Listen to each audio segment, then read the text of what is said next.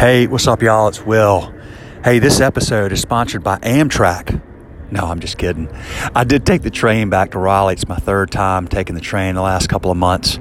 I really enjoy train riding. If you ever have a chance and you're going somewhere and you don't want to fight the interstate crowds and you can take a train, I highly recommend it.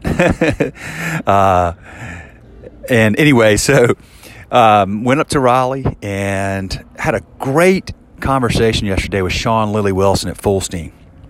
Sean was on the podcast about a year and a half ago. He started Fullsteam 10 years ago. This is a phenomenal business. His brand is, if you live in the Southeast for sure, you've heard of Fullsteam, or most likely, and other places you may have as well. He's built a very well-respected brand. He makes great beer, has a really cool culture, a fun culture. He's got a lot of people that have been with him a long time because he's a good leader and a good dude. We talked about a few things. We talked about a book that he read 5 years ago that changed the way he manages his company. And he's a creative, and he knew he needed structure, and he needed structure around his leadership and the way they run the business. And so he is doing something called the Entrepreneurial Operating System now, the EOS. It came from this book, and it's a really good conversation we had about that. We talked about other podcasts he listens to. He actually was speaking of one that he listens to, and Katie Button up at Curate in Asheville was on it recently talking about benefits, particularly healthcare benefits, and what a challenge that is.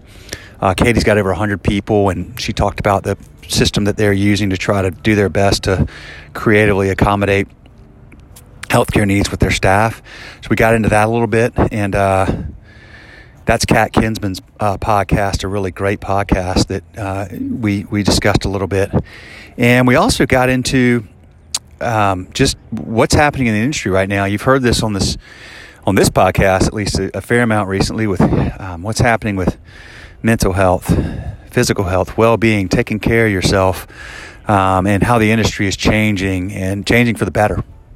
So, and then we talked about craft beer industry and, where is it going, and how large will it be, and how will that impact the businesses that are already operating, and how do you keep people excited when, maybe they grew up in your brewery, and, which is a good thing to see, kids growing up around breweries now and hanging out with families are a great place to gather, but then do your kids want to go to the same place where they grew up? So really interesting, kind of wide-ranging conversation. We just sat down and talked, no agenda.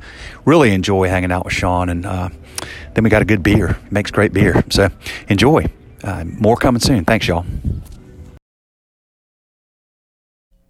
Let's see here. We are live. All right. What's up, y'all? I am back at Fullsteam, and I'm very glad to be back at Fullsteam, hanging out with Sean Lilly Wilson. We were just talking. It doesn't seem like it's been that long, but it's been like a year and a half. And crazy. I'm sorry that we're in a corporate boardroom. I realized I should have poured you a beer, but it'll make the beer we have. We'll get one. All the tastier. No, sure. You don't have like a button you can push where like beer comes and shows up in here? No, we've learned that makes meetings less productive. I bet it does. Oh, that's right. That's smart. Yeah, you don't have it sitting in the office here. Ah, there you go. And you just had a meeting, you said. You guys just wrapped up one. Yep. Our weekly leaders meeting tends to be 2.5 hours long, no phones. It's nice. Pretty structured. Yeah. All right, let's get into that, because we were just talking about being creative and structure, and you just had a meeting about culture, so let's rap about that a little bit. Okay. What were y'all doing for 2.5 hours? We were going through our top priorities list. We have this thing. So as I was mentioning to you, we follow this thing called Traction, or a book called Traction. It's the Entrepreneurial Operating System. And really EOS, really this is the leaders meeting, the level 10 meeting where you bring top issues and you, the lingo and the parlance, identify, discuss, and solve issues. Right? Why did you pick that book, by the way? I didn't ask you that before we started. What about that book registered? Everybody was talking about it, like kind of the circles of leadership and management, and the people that I respected were recommending this book. When was it? When did you first?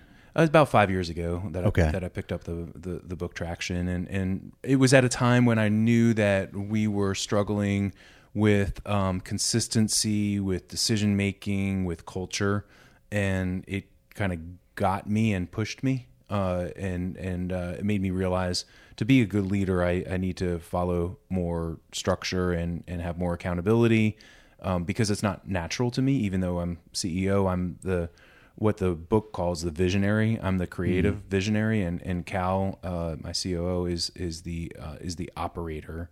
Yeah. So he's the sort of the integrator who makes things happen, and I'm the my title itself, Chief Executive Optimist. Yes, I love that. Thanks. I love that so much. Thank you. And so it's been very, very valuable. So much so that we're still following the methodology here, 5 years later. Okay. So this is 10 years in. So about 5 years in, you started out, we were laughing earlier about, making your beer, hustling around town, kind of doing it all yourself. You're 5 years in, you got a team, but you're just kind of winging it, I guess. I mean, still winging it. A lot of, can you remember an example or something that really stuck out or registered, like a decision you made or didn't, or needed to make, or, I mean, are there any things that, or is it just a collection of? Yeah, like 1,000 of them. Yeah, okay. Yeah. How many megabytes every do you have on that recording device? Yeah. Like a daily thing, probably. Well, I mean, if you look back, sure, my title's Chief Executive Optimist, but it doesn't mean that I always make the right decisions or reflect on. Sometimes it's a reminder to myself because of the stumbles that I've had along the way, and I can definitely think of a ton of them.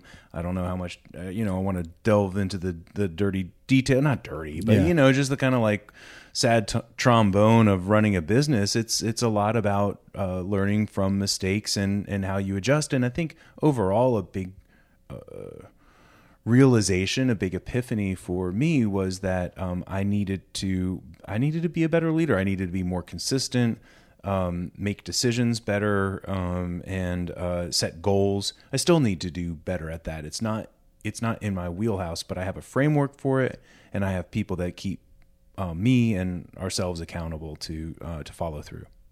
Yeah, you have a framework for it now and a structure and something to go back to. Mm-hmm. So it's a work in progress. Yeah. How's the progress? I mean, good. Your personal report card, like how do you feel about it?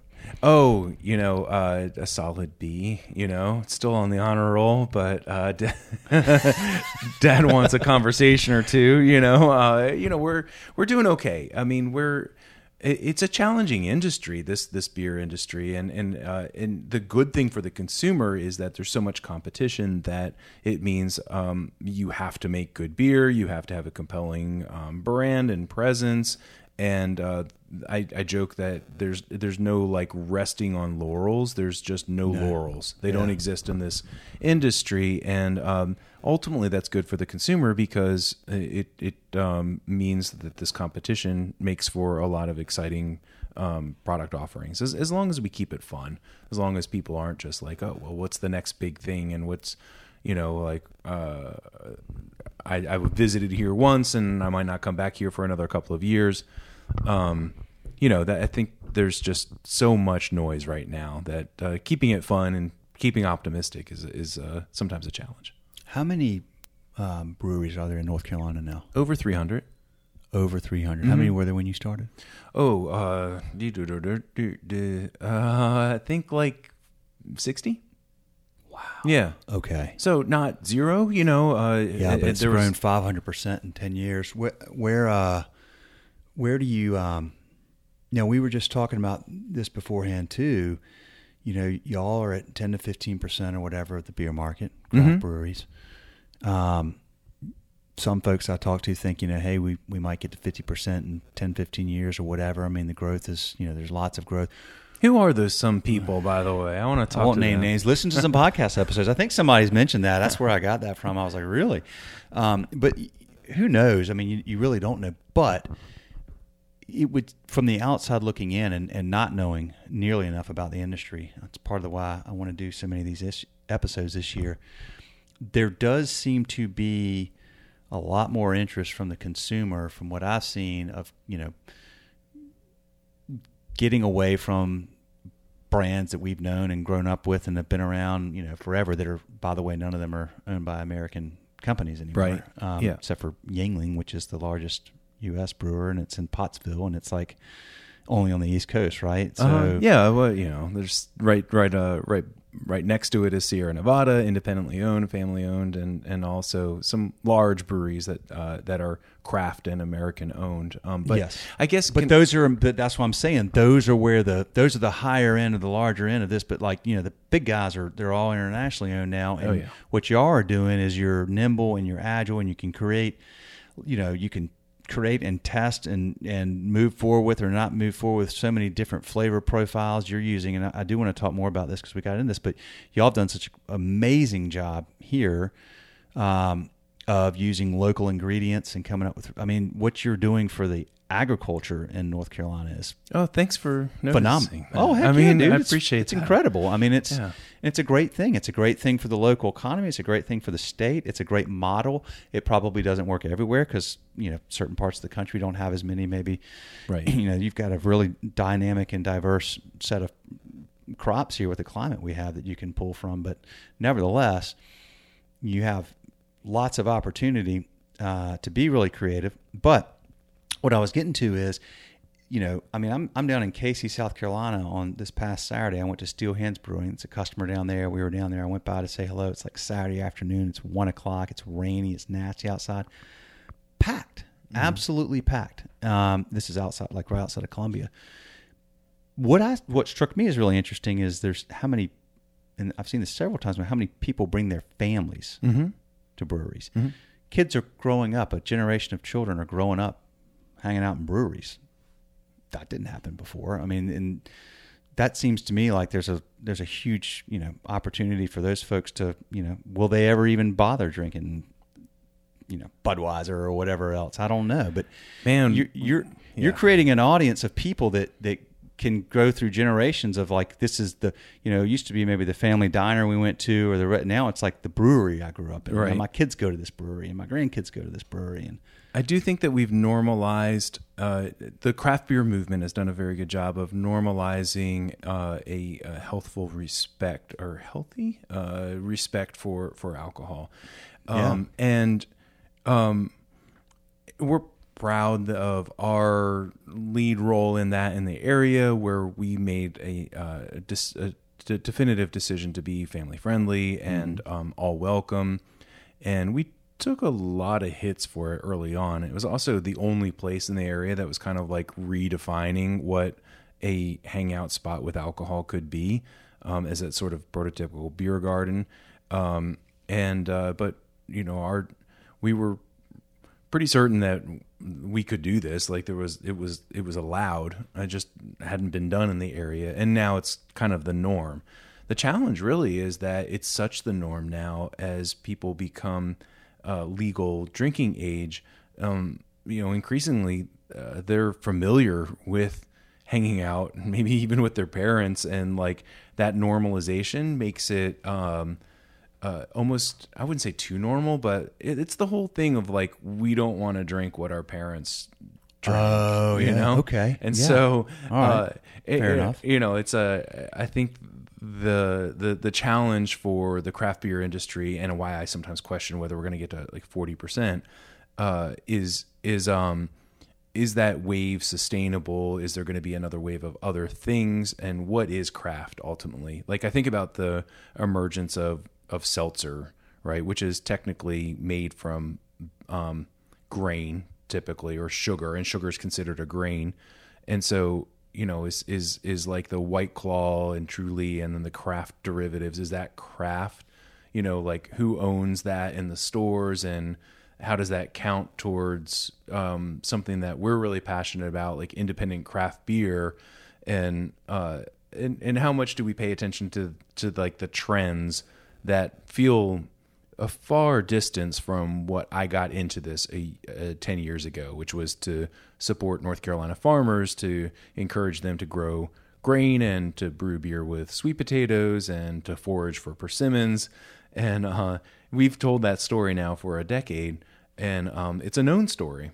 And it's you know, you don't do it just for the story, but you think about the normalization of this endeavor we call craft beer and what might be next. And so, you know, that's that, as you can see, it occupies a fair amount of my brain space and my teams and certainly a lot of the breweries around the state. Well, let me ask you this, Sean, do you think about, because you've built a really well-regarded, highly thought of brand with Fullsteam. Thanks. So are there, no doubt. I mean, if you're not in North Carolina, or if you're not from the Southeast, you may not have heard, I don't know, but if you've heard of Fullsteam, you've heard something positive. There's no doubt about it. And y'all do a great job. Everything I ever see from you, from your social media to, I mean, your building, your bottling, it's just all really well done. It's very creative. It's very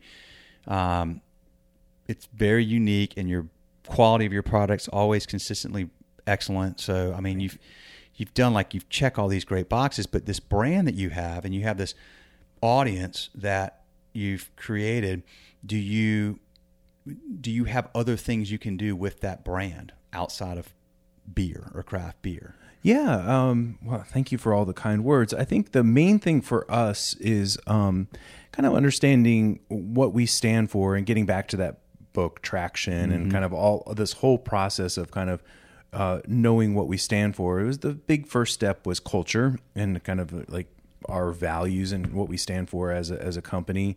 And then those, you know, the why we exist, what's our 10-year vision, what's our unique niche? Like, why do we do what we do? It makes me think of like Simon Sinek and the Golden Circle. You know, people don't buy what you do, they buy why you do it. And we want people to really care about the Southern farm and the Southern wild and the local community, right? And so that's why we're big supporters of course, we love Durham and we love our neighborhood, but we love the vibe and the kind of the diverse, progressive nature of this city and what it stands for, and that spirit of can do, and the kind of the resilience of Durham. But we also love the North Carolina wild and that connection that we feel to the land and to one another, right? And we just happen to express that through beer, right? So we express our love of the land and of our desire to connect with one another, and beer is our pathway to that. And are there other beverages or other things that we do that could be natural extensions of that feel true to the Fullsteam ethos? I mean, literally, we were just talking about this in the meeting of like the meeting we just talked about. Like, that was a big chunk of it. It's like, you know, exploring what that means, what that could mean for us, you know, as we look at product diversification and trends and all of that. And how do we stay true to who we are? Yeah, that's not easy. It's not, but it's really fun. I mean, when you have engaged people who care about a mission and a purpose, if you're just in it to grab a buck, that's one thing, nothing wrong with it. But the process is much, much different. The analysis is much, much different. Mm-hmm. And of course we have to put on our finance hat and ask critical and analytical questions, but we don't come out of it with some kind of like hurdle rate analysis. Right. That's not what we got into this business for. I mean, it's as somebody who's had started in the service industry at the age of 14 and worked in it for many, many years and is still doing it to this day. We're in it for people and for the agriculture that I mentioned. And so, I'm very, very fortunate that we have a number of employees that care just as much about this as I do. Yeah. Yeah. Is that, so when you spend your meeting, and you talk about a lot of these things, tell me about the structure you're placing around these decisions. Like, how have you learned to, create a process for yourself and the team for how to make a decision, why you make a decision, what that decision means, what decisions work well for what, you know, that whole process. I'm really curious about that. It's funny. We have new folks, when they come into one of these, what we call level 10 meetings, a lot of times they expect like an agenda, like a printed agenda. And, mm-hmm. and we don't come in with a printed agenda. We don't have like, we have a structure. We go through and we start out with good news and we go around the table sharing a little bit of good news to kind of like break the ice and get things rolling. And we do like other things like good news, like business good news or personal good news, or just whatever's going on. Okay. Yeah. Whatever's going on in your life. Okay. Yeah. Mm-hmm. Get everybody in a good place. Mm-hmm. Okay. Yep. You get it. Yep. And then we do like scorecards, like KPIs and customer employee headlines. And, you know, did we do our to-dos from last week? It's pretty like structured. The majority of the meeting is this thing called IDS, identify, discuss, and solve. So we go around and we identify issues that we want to talk about and then discuss them and then solve them. We have a quarterback, somebody who kind of like runs the show. That's Cal, the operator, not me. You know, our integrator, our COO is the one running this particular meeting. And we go through this process where we do this, identify what is the issue that we're talking about, and then the vast majority of it, discussing the issue at hand.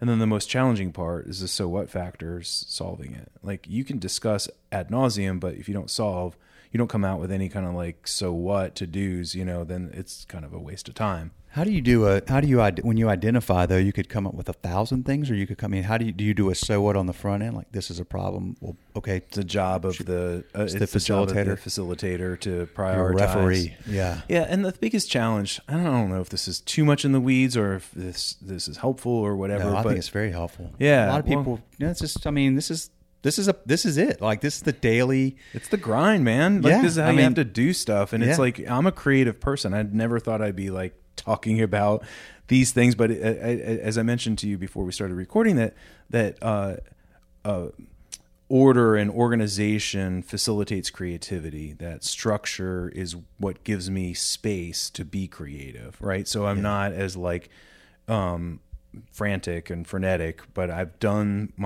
the work that needs to get done, and then I have cycles and I have brain space to be creative. Yes. And so I'm very thankful for structure because it doesn't come naturally to me, right?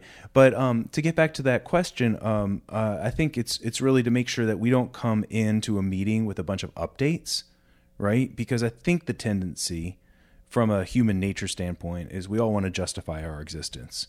So the tendencies to go around in a room of people who, you know, are educated and you know, decently paid, if not well paid, you know, and we want to prove ourselves, right? And like, oh, I've been doing some really important stuff, right?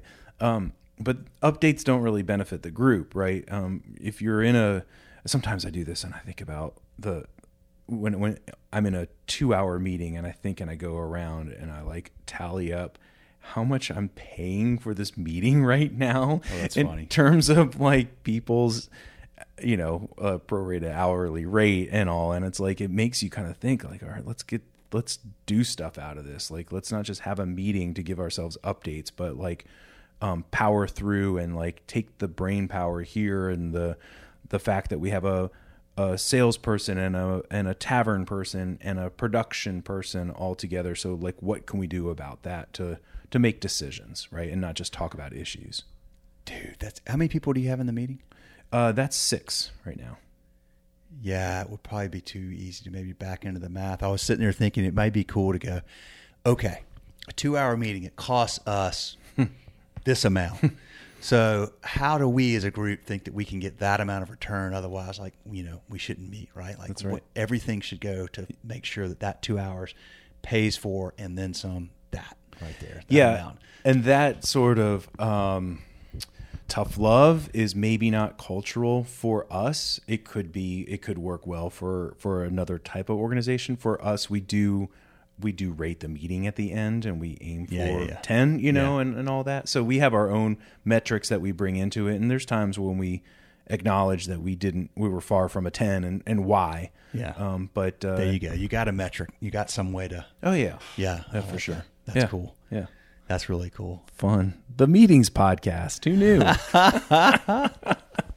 I think, look, man, this is because look, here's the thing. People that listen to this, they're either, they want to own a restaurant or a brewery or just, you know, they want to own some kind of a hospitality business, or they own one, but they're fairly new and they're wanting to learn from folks like you that have been at it for 10 years, or they've been at it for 20 years, but they go, I can always learn, right? You never stop. You know, that they're going, all right, I've been at this 20 years, but man, we still don't have enough structure with our, whatever it is. This stuff's really helpful to the people that listen to this stuff. I believe that very much. Otherwise it's just repetitive. It's like,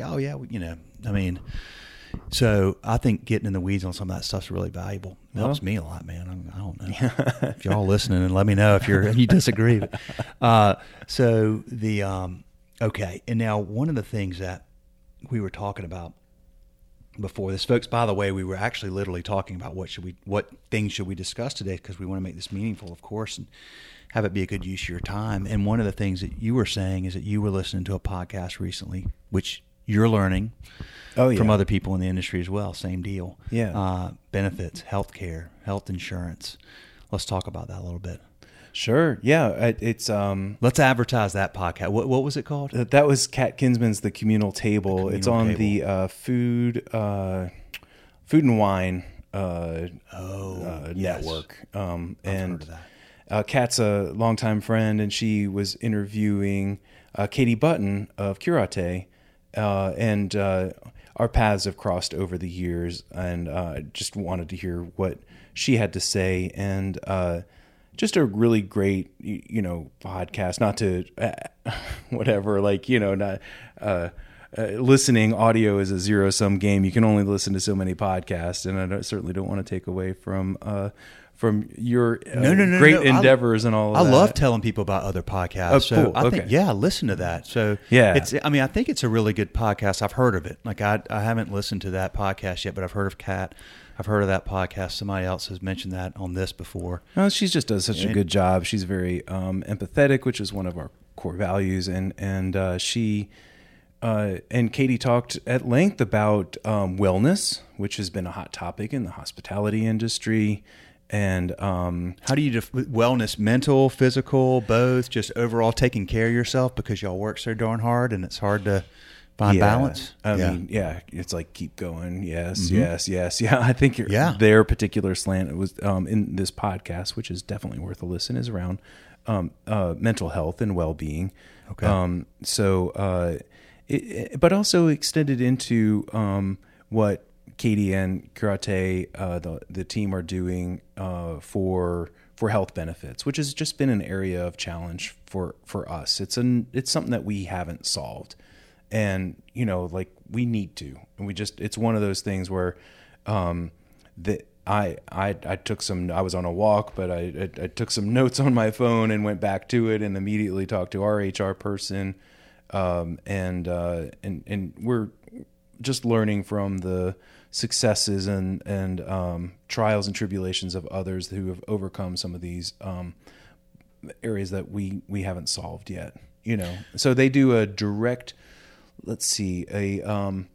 primary care program, and I can't speak as an expert. I'm still learning, but it was enough of like a nudge of like, here's what we do. We direct primary care program. Yeah. Okay. So this isn't going to be right, but it's enough of an impetus for me to learn from and investigate more and see if we could do something similar. But essentially it's they provide a subsidy for their employees to join a membership of a doctor who essentially you're in a monthly membership, like a gym membership or Netflix or whatever. And you pay a monthly fee to have access to a doctor should you need that. Okay. Right. And whether that doctor takes care of a cold or a broken bone or whatever, it's a way to sort of direct and thus bypass some of the insurance elements, but still provide medical care. And if I've gotten elements of that wrong, please, send an email to mark@aviatorbrewing.com. No, I'm just kidding. That's funny. Thanks. No, I mean, I'm just trying here, right? And I'm trying to learn, and I think that's an area that we need to improve on. And I'm very mindful of the fact that, and I think it's awesome that in this instance and in other instances, a lot of the it just seems that a lot of the companies that do things the right way are woman-led, and I'm very mindful of that is all. You know, it's just like, I'm like, dang, you know, they're just getting it, they're doing it right. And I'm, you know, we all have our areas where we struggle and we're not doing as well, but in particularly in healthcare and in mental health. Cheers to Curate and Chef Katie Button for taking cheers that on. Cheers to Curate. How many people does she have? Oh my God, I was stunned when she said 125. What? I know, right? Oh, I was going to say she must not have more than like 30 or something like that. If she's got so, no, I don't know. You know, full time, part time, but they have an event space, a restaurant, a very large restaurant, and a big old place. So. I didn't know Curate was that big. Yeah. Well, okay, now that plan is the restaurant or the company, the business, putting the money into that? I believe so. Again, I don't want to speak for. But is it like an amount that gets? So they're paying a monthly subscription, whatever, per employee. Mm-hmm. Okay, so so it's a physicians network that I think. Like my understanding of it is that certain doctors have said, "I'm out. I'm not going to participate in the system. Right? I'm going to go direct, and I'm going to have this subscription model, and I'm going to give more direct care to and time and attention." To the you know, to my you know, my customers, you know, and it seems to be working for the most part. I mean, everything's so broken, right? It's like we shouldn't have to have this as an offshoot. I wish we had this more holistically. For me personally, it might not work just because I have pre-existing conditions, and you know, I'm older than my average employee here, you know. Yeah, so they're bulletproof, man. They don't go that much. They just need something just in case. Well, that's really interesting. I like that model a lot. I mean, you're on a subscription to your health insurance company now. You're just paying them money every month, but yeah, I like that a lot. Plus the like we have this thing now where I don't know, some big health company bought, I don't know, whatever it is in Charlotte. But anyway, like I can't go to the doctor. I have to like go for one reason. Like if I have two things, I can only go, and they can only talk to me about one thing. And if I want to talk about the other thing, I have to, I mean, you're just like, dude, really? Yeah. It's so like, broken. This is so ridiculous. So it's good to hear doctors thinking outside the box. Mm-hmm. I know many of them want to, because they all, you know, I mean, many of them that I've spoken to, just they're as sickened by it as we are. But okay, so they put money in, and then they're paying every month, and then there's that money is allocated towards the visits that people make.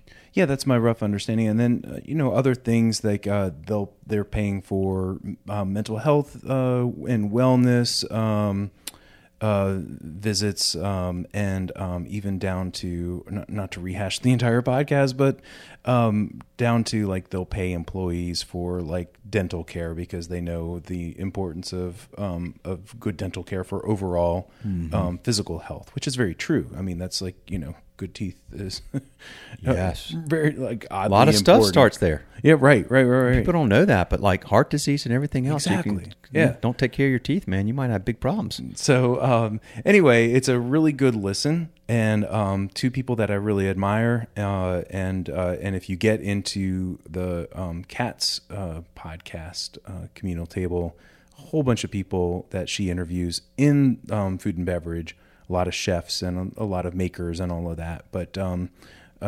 definitely for people like you and me that care about giving back and doing good, and I imagine a lot of your listeners, I think you'll find this a rewarding podcast. Yeah, check it out. I'm going to go listen to it. Yeah. I mean, it's a big thing right now. Mental health is a big thing too, and this is a huge thing.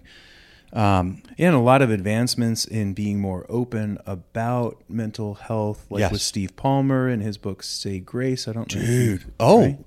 I was just going to ask you if you're familiar with Ben's Friends. So clearly you are. I mean, back in December, Steve came up to Crawford and Son, and Scott and Steve, and actually two of Scott's employees joined, but I moderated a discussion with them about, you know, it was a book signing, yeah, but about substance abuse, about addiction, about a path to sobriety, about Ben's friend. It was freaking awesome. Yeah. It's on the podcast. It was really good. Yeah. I wanted to attend that one. I was out of town.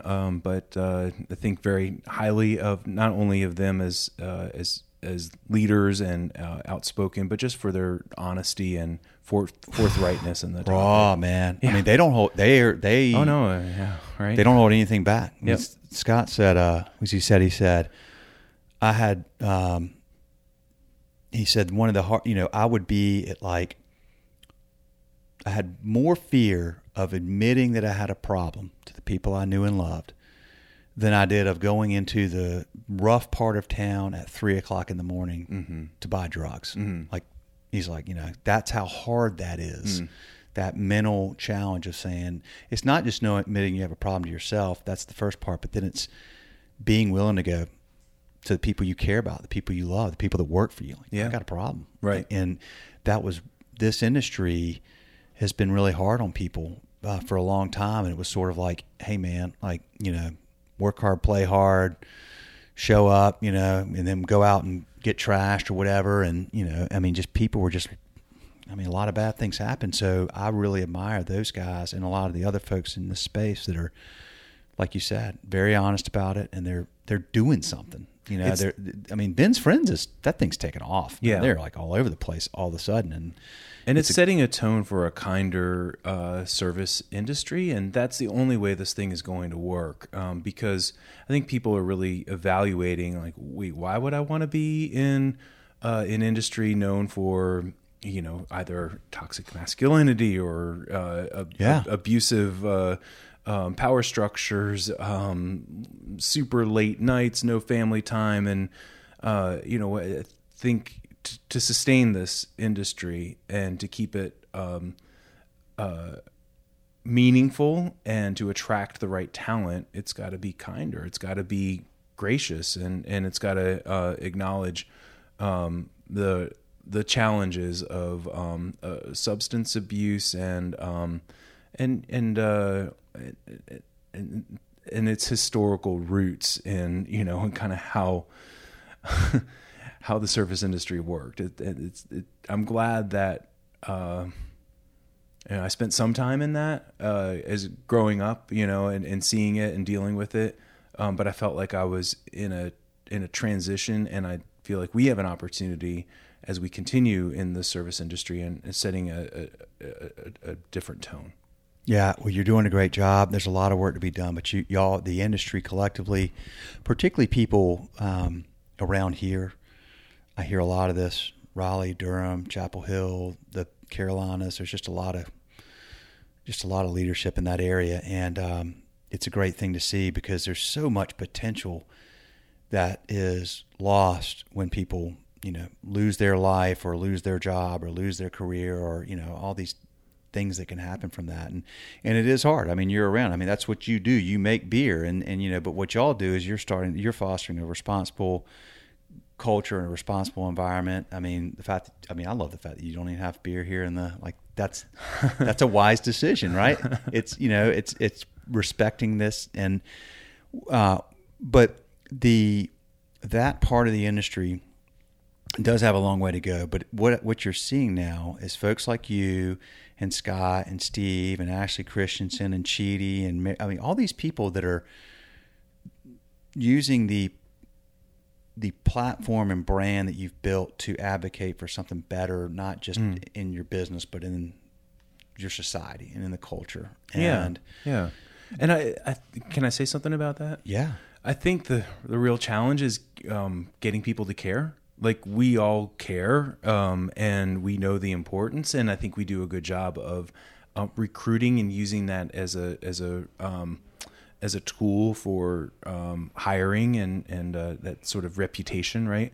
But getting the consumer to care in the sort of no laws when there's drinking claws meme-driven era, and also maybe in a time and in a year where it's everything feels ugly.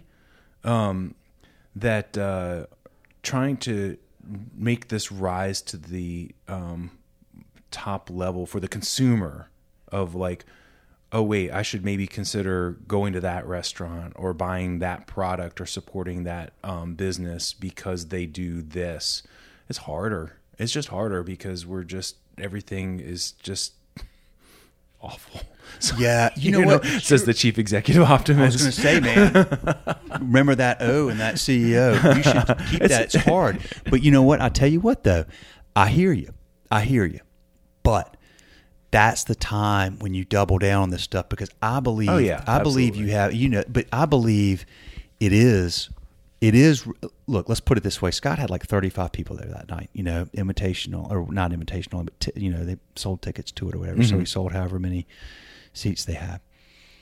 People were blown away. Now I know they bought a ticket to be there because it was interested them and they wanted to be there. So you've got the right audience and they're capped and everything. I'm telling you, man, like people were like, I never really thought of that. I knew people, but like they did the humanity part of that. And it's one thing to hear like, oh, restaurant people, they work hard but they have these issues and there's instability issues and there's substance abuse and all that. It's one thing to hear that, but when you start hearing those stories, and that's why those guys telling those stories so in such a raw way is so important, because then you connect to that person, at a much more human level, and it resonates a lot more. It's like, what was that? What is it? Million deaths is a statistic, and one is an outrage, or whatever it was. I think it was Stalin said that or something. It was a horrible. But my point is, I know. Okay.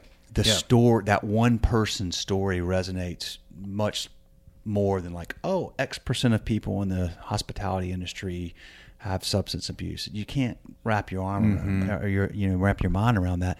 You sit there and listen to those guys and you're like, no, this is really interesting. Now I'm going to go tell my friends and family about this. And maybe the conversation begins. And the more people are hearing that, the more they're like, why don't we go to restaurants where, that matters, where they care, where they are advocating for something better for their staff and it's making me think, how do we, besides those one-on-one stories, and you mentioned the 35 people, and there's that, of course, network effect, but how do you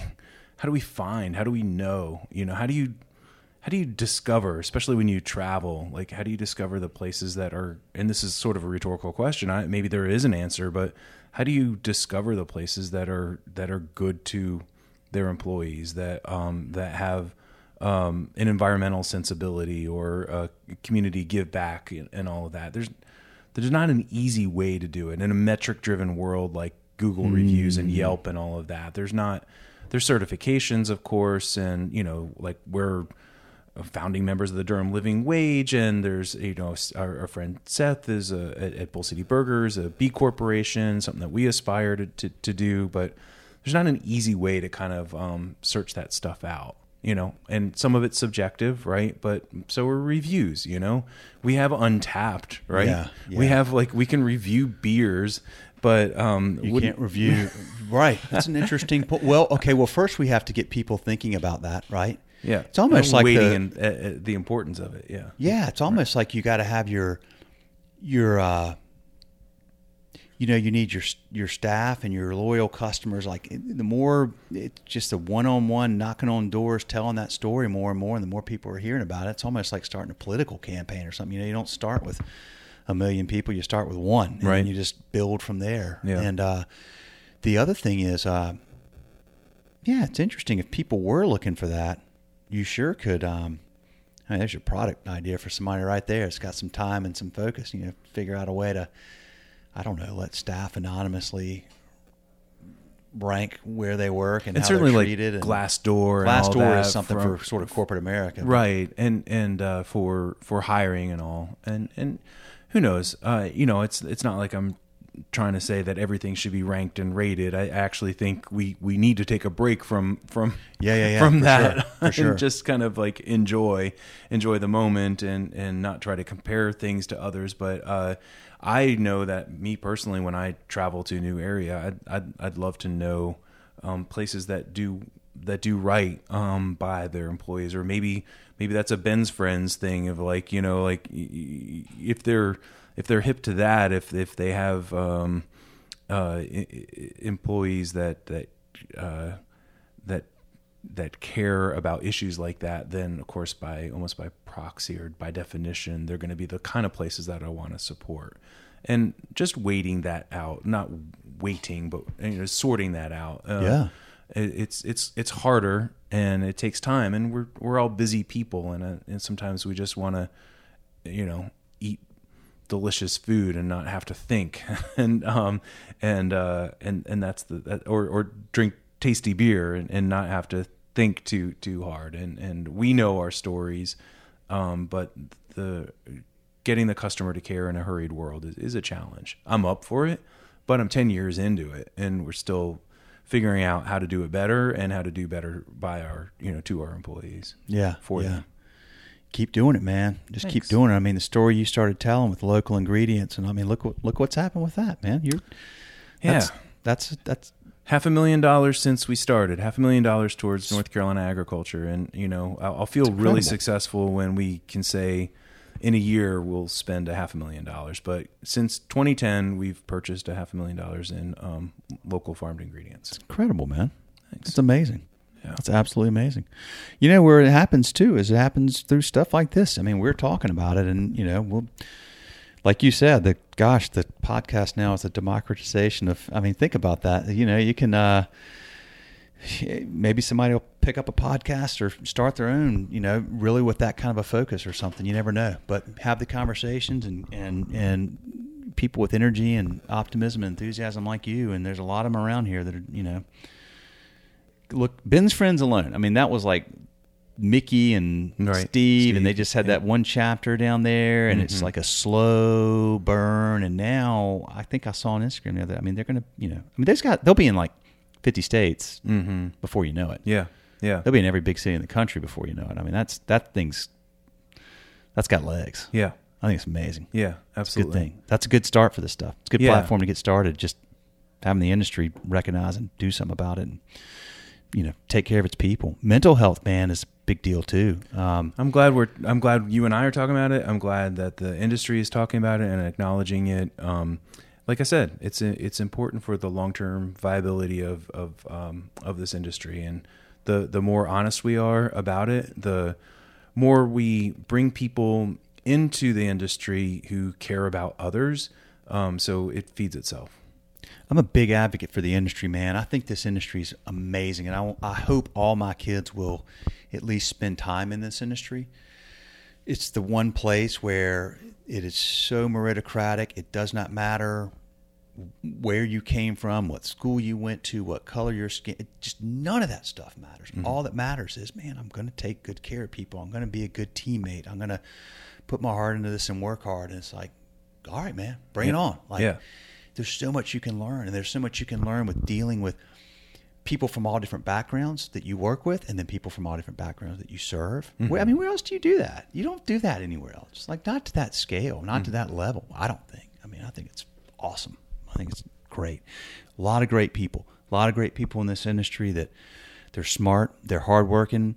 Maybe they didn't have some of the breaks in life that maybe I had or maybe you had early on that, just – lucky breaks or whatever else. There's a lot of really great people in this industry, man. I've been going around talking to people for a long time now, and I'm constantly blown away with how smart, driven, thoughtful, caring, interesting, intentional people work their butts off in this industry, harder than any other industry I can, that I can think of off the top of my head, that provides such a great service for the community. People probably don't recognize all the time how meaningful that is, but I think my kids, when I talk to them, I feel like people are starting to put more thought into this. They care more about where they go. They care more about where they hang out. They care more about the types of businesses they support. And man, as everything's getting fast and automated and AI driven, and you got the big chains, and McDonald's will have like one dude in there one day with like a bunch of machines, and all that person will do is just like fix the machines, and they'll do everything. Fine, good. One end of the barbell, we need that. Great.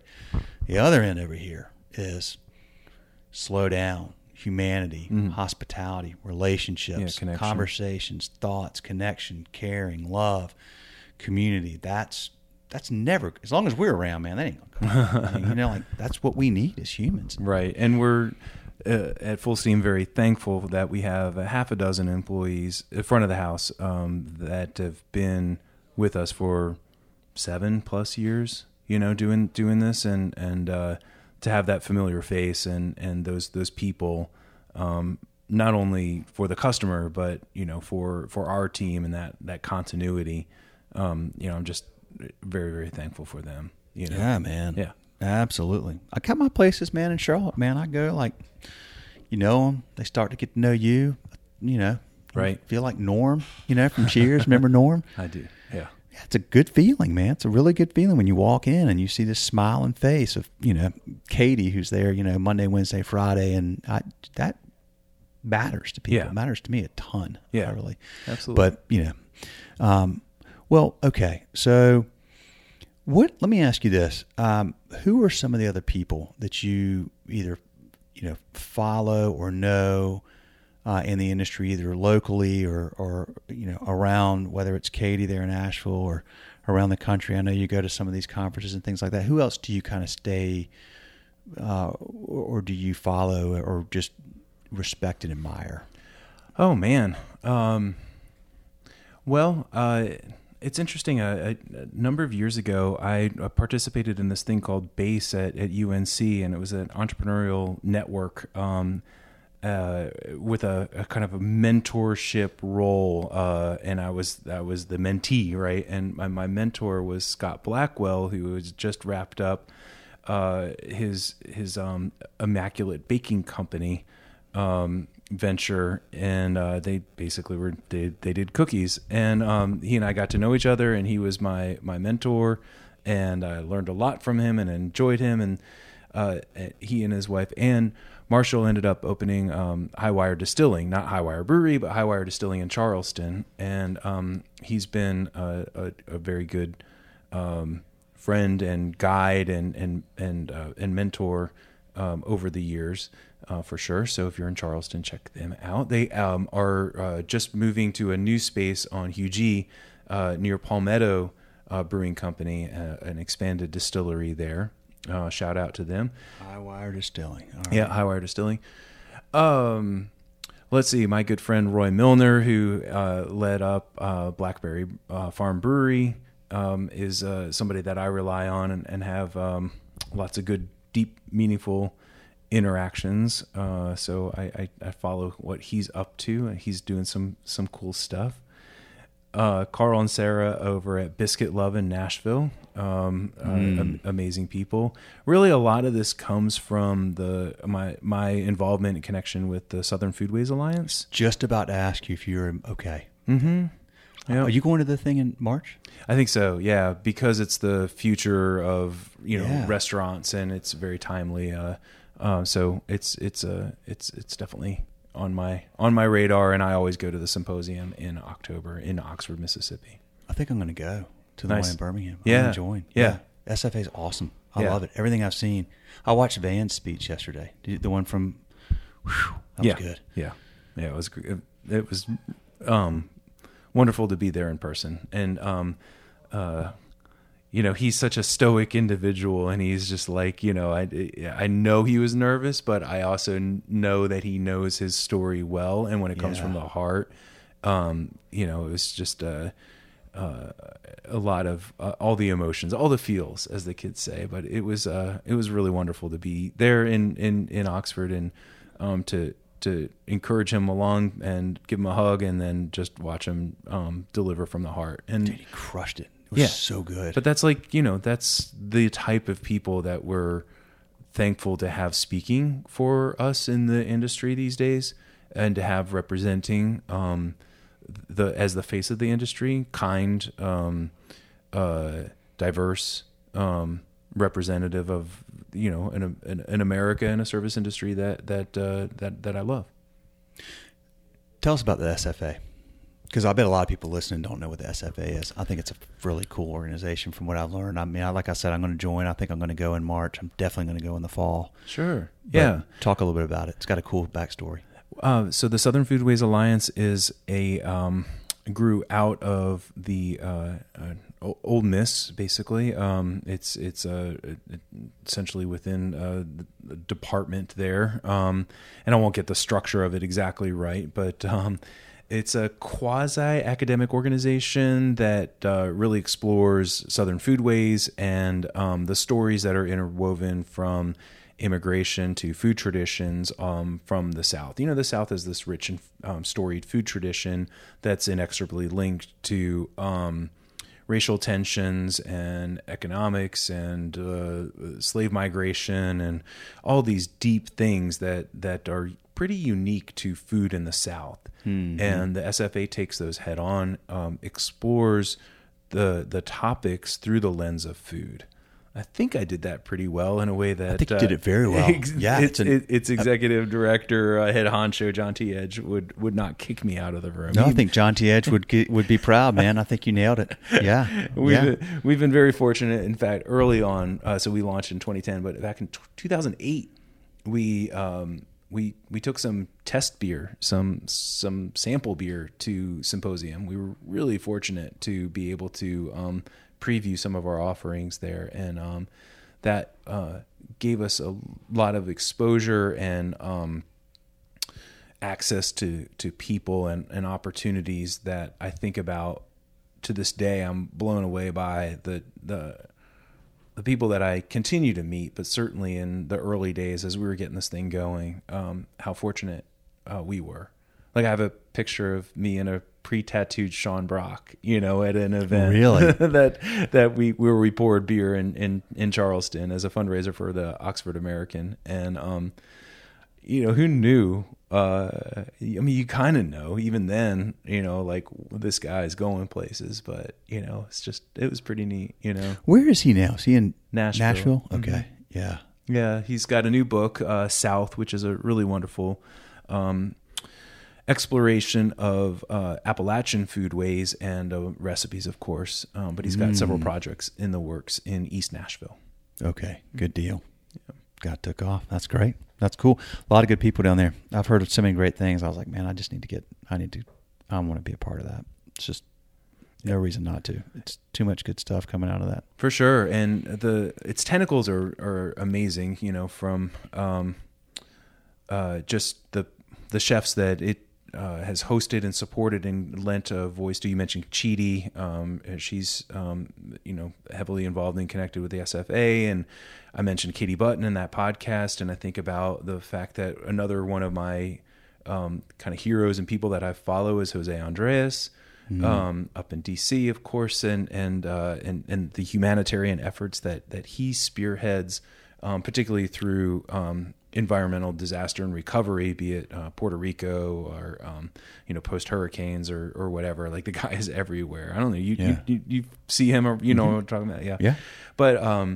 But Katie, Chef Katie Button, stage for Jose Andres at El Bulli, and her now husband worked for him in DC, and I first met Felix, Katie's husband, at a Jose Andres restaurant, where we took our pawpaw beer up, our beer made with foraged pawpaws, as our first non-North Carolina account, and just handing that sixtel over to Jose Andres and trying furiously to take a picture of, you know, and just capture the moment. You know, it was just really cool. So I'm mashing together stories here of people and connections and the people that matter to me, and the industry associations that matter to me. And it is, as you hear time and time again, one big family, and we are really connected by a love of food and of culture and of meaningful connection, you know, like, you know, Jose Andres wanted to put our pawpaw beer on for a reason. Like, he loved the story of the American pawpaw, and people who care about that, they tend to care about other things, you know, naturally curious people. I think that's it. Yes. Naturally curious people. Right. That's what we try to really hire and look for. And the people that I gravitate to are people who, instead of like, You know, they're just people who ask why is that? And like you said, I'm curious. Mm-hmm. Right. Yeah. And the end. The end. You know, there's a guy that was in our first book, Red Hot on the River. He and Jim and Mary Beth, they in Red Hot on the River. It's up in Irvington on Hudson, New York. I'll never forget. I asked him, I said, "What?" This was like 10 years ago, because I was doing the interviews for that first book in 2009. And one thing I asked everybody is, what type of people do you hire? And he said, I hire curious people. Yeah. Yeah, absolutely. I'd either answer that way, or I'd like to think that's what he said. Yeah. And I was like, yeah, okay, you hire. He goes, that's it, man. Like, if you're curious, you know, I can teach you to serve. But if you're a curious person, I want you around here. Yeah. Like, you're going to make our team better. And I was like, wow, that's just so simple and so clean and so clear, but it's so true and meaningful. And it is what you ultimately find probably in most businesses that you really admire, or they probably have a lot of people that are just really curious, and they don't settle for the way things are. Right. And they want to think about things and make things better. And so your business and your group of peers and people you admire and the SFA and a lot of the people around here and a lot of people in this industry across the country are that, you know, you're creative, you're curious, you're thoughtful, you're caring, you're not just in it to build a business and grow it and sell it and exit, and you're in it for something bigger. Mm-hmm. And in the community that you all facilitate is amazing. And dude, thanks for what you're doing, and keep doing it, man. And the grind and the weeds and the all that, sometimes I know it's probably like, God, but man, you're pushing the ball forward, and you're doing a great job, and y'all will continue to, and that's what wins, like, ultimately. And you know that, I don't have to tell you that, but that's good to hear. Even the times when you're like, oh, really? What? Yeah. You know, at the end of the day, like, that mentality, that thoughtfulness, that care, and that love that you have for your team and your community, and this, our economy and our state, our country, like all that stuff, it at every level, that matters, and that wins every time. I appreciate without question, that. No doubt about it. Appreciate you saying that. Not man, like, we may as well not even be here. I do feel that way sometimes. In that Chief Executive Optimist title, I need that as my own reminder. We because running a business is hard. Yep. And challenging and rewarding and everything. So, I don't know. I want to slip in a quick story on interviews. Can I, yes. Can I say one thing? Absolutely. So anybody who's listening who ends up interviewing, if you were to ever interview at Fullsteam, now you have the inside track. I ask one question all the time, getting back to curiosity in interviews for a job. Yeah. Right. I always ask the question, what's a persimmon? Yeah, you told me that last time. Damn it, I'm repeating myself already. No. I remember that because I thought that was really cool. I like that. That's a big indicator for you. At least I'm consistent. Yeah. Well, that's good. No, that's absolutely. Because it's about curiosity. It's about, like, are they curious about their surroundings? And then also, are they curious enough to, like, explore our website and see that we brew a persimmon beer? Yeah. Right? But that's cool that you remember that. No, for sure. You know, and that's kind of what we hope, is that the person asking, it also throws them a little off their game, which is kind of fun, you know, because it's an unexpected. So there's a little side benefit of, like, asking that kind of unexpected question and see how they react to it. Not in a stressful way, but just like, you know, how do they handle that question? But mostly I'm looking for people who are curious. If you're listening and you're interviewing Fullsteam or any other place, go to the website first, read their story, know what they care about, because that's what they think about every day. And you should know that. Like, that's a big deal. Like, are you just there for a job and a paycheck? Or are you there to try to add something to the business and be a part of the story that business is telling? Right.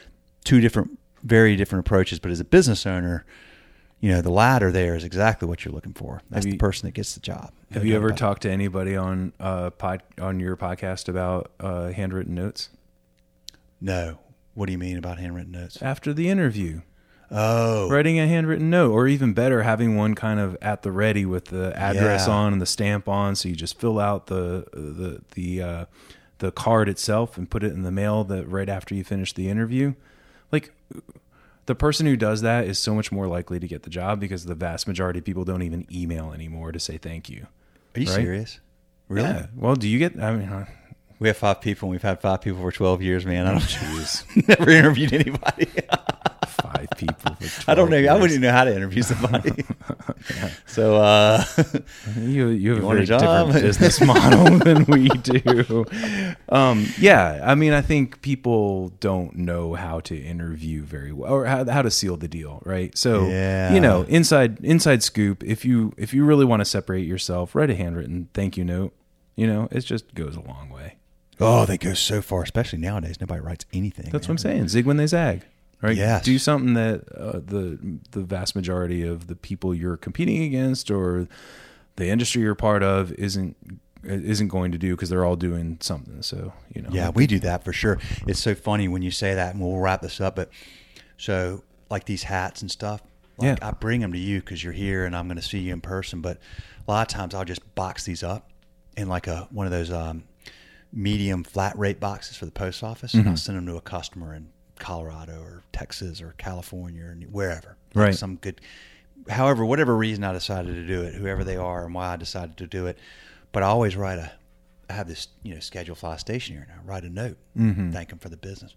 I can't tell you how many times, Sean, man, I write it. I'm like, all I have to do is say like, thank you very much for the business. We love y'all. We appreciate the chance to serve you. Call me if I can never do anything for you. Will. And I write my cell phone. And it takes me like 3 times sometimes because I can't write because like I don't write enough, you know? Right. Like, so it's like it literally this ridiculous concerted effort I have to make. Because I look at my handwriting. I'm like, I can't even read that.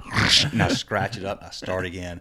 And I get mad. My wife's like, "What, dude? Why are there 5 thank you cards in the trash?" I'm like, I had to start over, man. I couldn't write, but it really does make a difference because you don't get that stuff anymore. Right? Nobody does. Yeah. Yeah.